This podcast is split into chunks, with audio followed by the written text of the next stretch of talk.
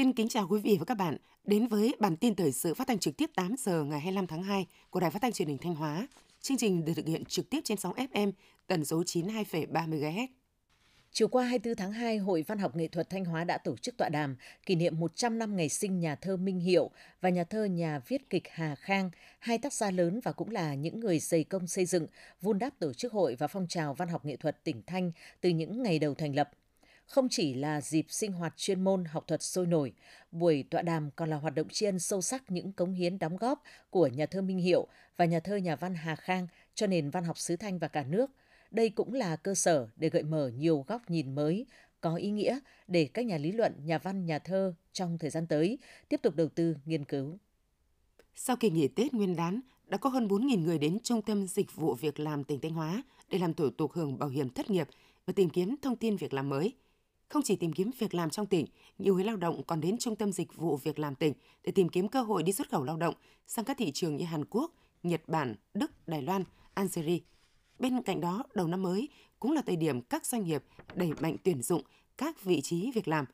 Hai tháng đầu năm 2024, Trung tâm Dịch vụ Việc làm tỉnh Thanh Hóa đã tiếp nhận thông báo nhu cầu tuyển dụng lao động của 32 doanh nghiệp với số lao động cần tuyển là 8.000 người, tập trung chủ yếu các ngành may mặc, giày da, nhựa, bao bì.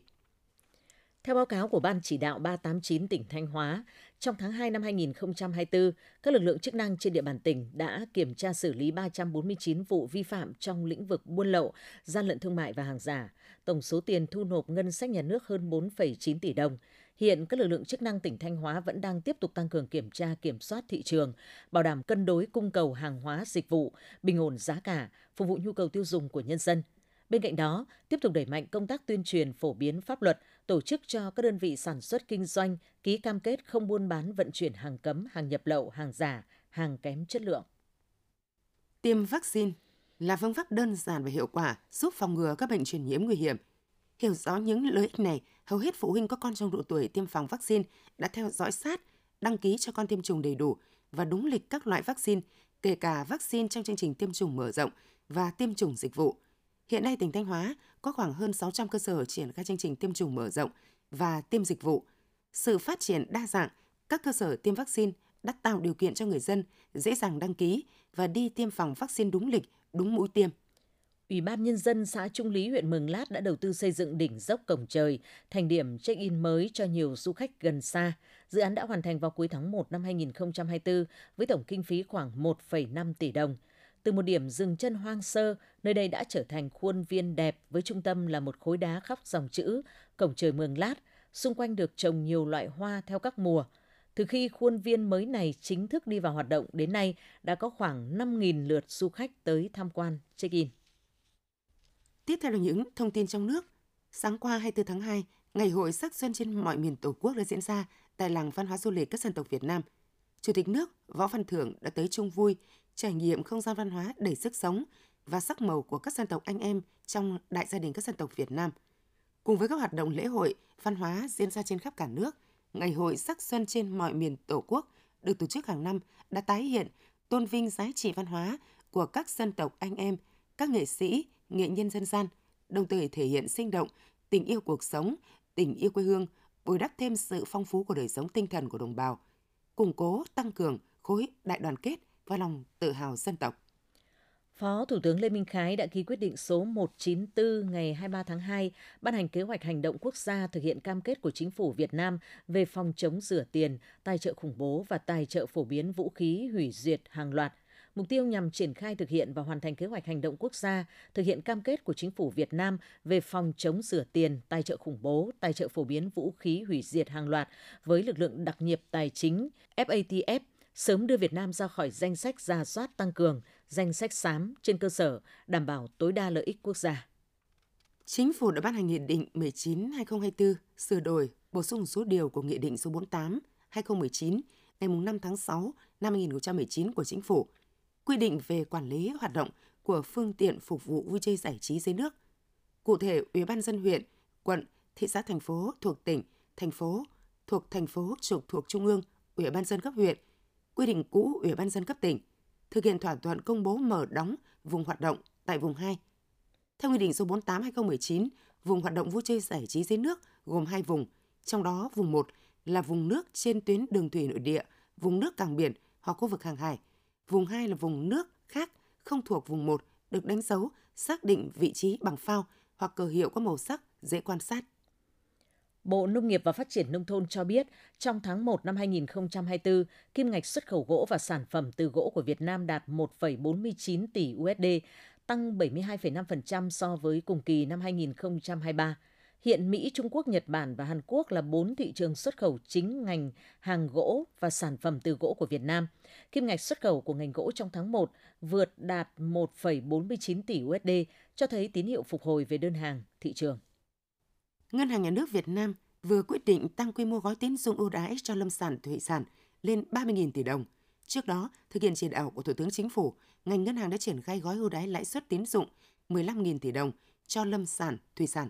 Đối tượng vay vốn là khách hàng có dự án, phương án phục vụ cho hoạt động sản xuất kinh doanh lĩnh vực lâm sản thủy sản.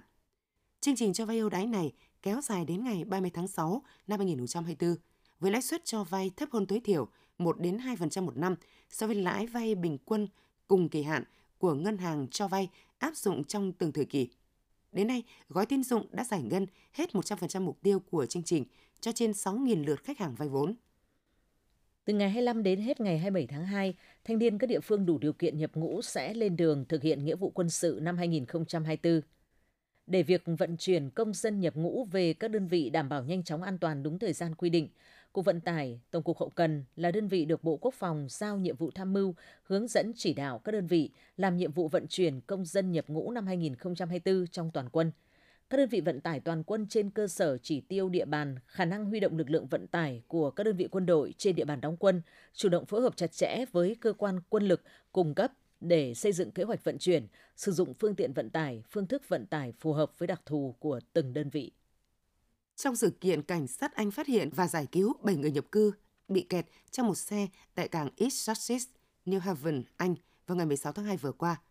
Đại sứ quán Việt Nam tại Vương quốc Anh và Bắc Ireland thông báo rằng vụ việc đang trong quá trình điều tra và xác minh. Hiện tại, những người nhập cư này đang được điều trị sức khỏe. Thực hiện theo ý kiến chỉ đạo của Bộ Ngoại giao, Đại sứ quán Việt Nam đã chặt chẽ liên hệ với các cơ quan chức năng địa phương để đề nghị phối hợp theo dõi và sẵn sàng thực hiện các biện pháp bảo hộ cần thiết đối với công dân Việt Nam nhằm bảo vệ quyền lợi và lợi ích của họ trong tình huống cụ thể khi xác định được là công dân Việt Nam. Từ Tết Nguyên đán đến nay, số ca đột quỵ nhập viện trong cả nước gia tăng mạnh, có nơi còn quá tải bệnh nhân cần can thiệp cấp cứu. Đột quỵ là căn bệnh nguy hiểm, là nguyên nhân gây tử vong thứ hai sau tim mạch và ung thư. Để phòng tránh đột quỵ não, các bác sĩ khuyến cáo mọi người thực hiện lối sống lành mạnh khoa học, những người có bệnh nền cần tuân thủ chế độ dùng thuốc khi điều trị bệnh. Đặc biệt, người dân cần có kiến thức nhận biết sớm dấu hiệu đột quỵ để đưa người bệnh đi cấp cứu kịp thời, giảm được di chứng tàn tật sau này. Thời gian vàng trong điều trị đột quỵ là từ 4 đến 6 tiếng sau khi có dấu hiệu đột quỵ. Công an Lạng Sơn vừa phát hiện triệt phá một điểm trồng 3.800 cây thuốc viện tại địa bàn giữa xã Lương Năng, huyện Văn Quan và xã Hưng Vũ, huyện Bắc Sơn. Điểm trồng này có diện tích 202 m2, và đang trong quá trình sinh trưởng với chiều cao từ khoảng 15 cm đến 30 cm. Vị trí trồng cây thuốc viện nằm sâu trong rừng, cách khu dân cư khoảng 3 đến 4 giờ đi bộ, được bao bọc bởi các dãy núi đá, địa hình hiểm trở và không có đường mòn qua lại. Tổ công tác đã ngay lập tức lập biên bản phá nhổ và tổ chức tiêu hủy toàn bộ số cây thuốc viện này. Hiện cơ quan công an đang tích cực xác minh người gieo trồng để tiến hành xử lý theo quy định của pháp luật. Trước tình hình nắng hạn đến sớm và gay gắt, làm gia tăng nhanh mức độ cảnh báo cháy rừng tại Cà Mau.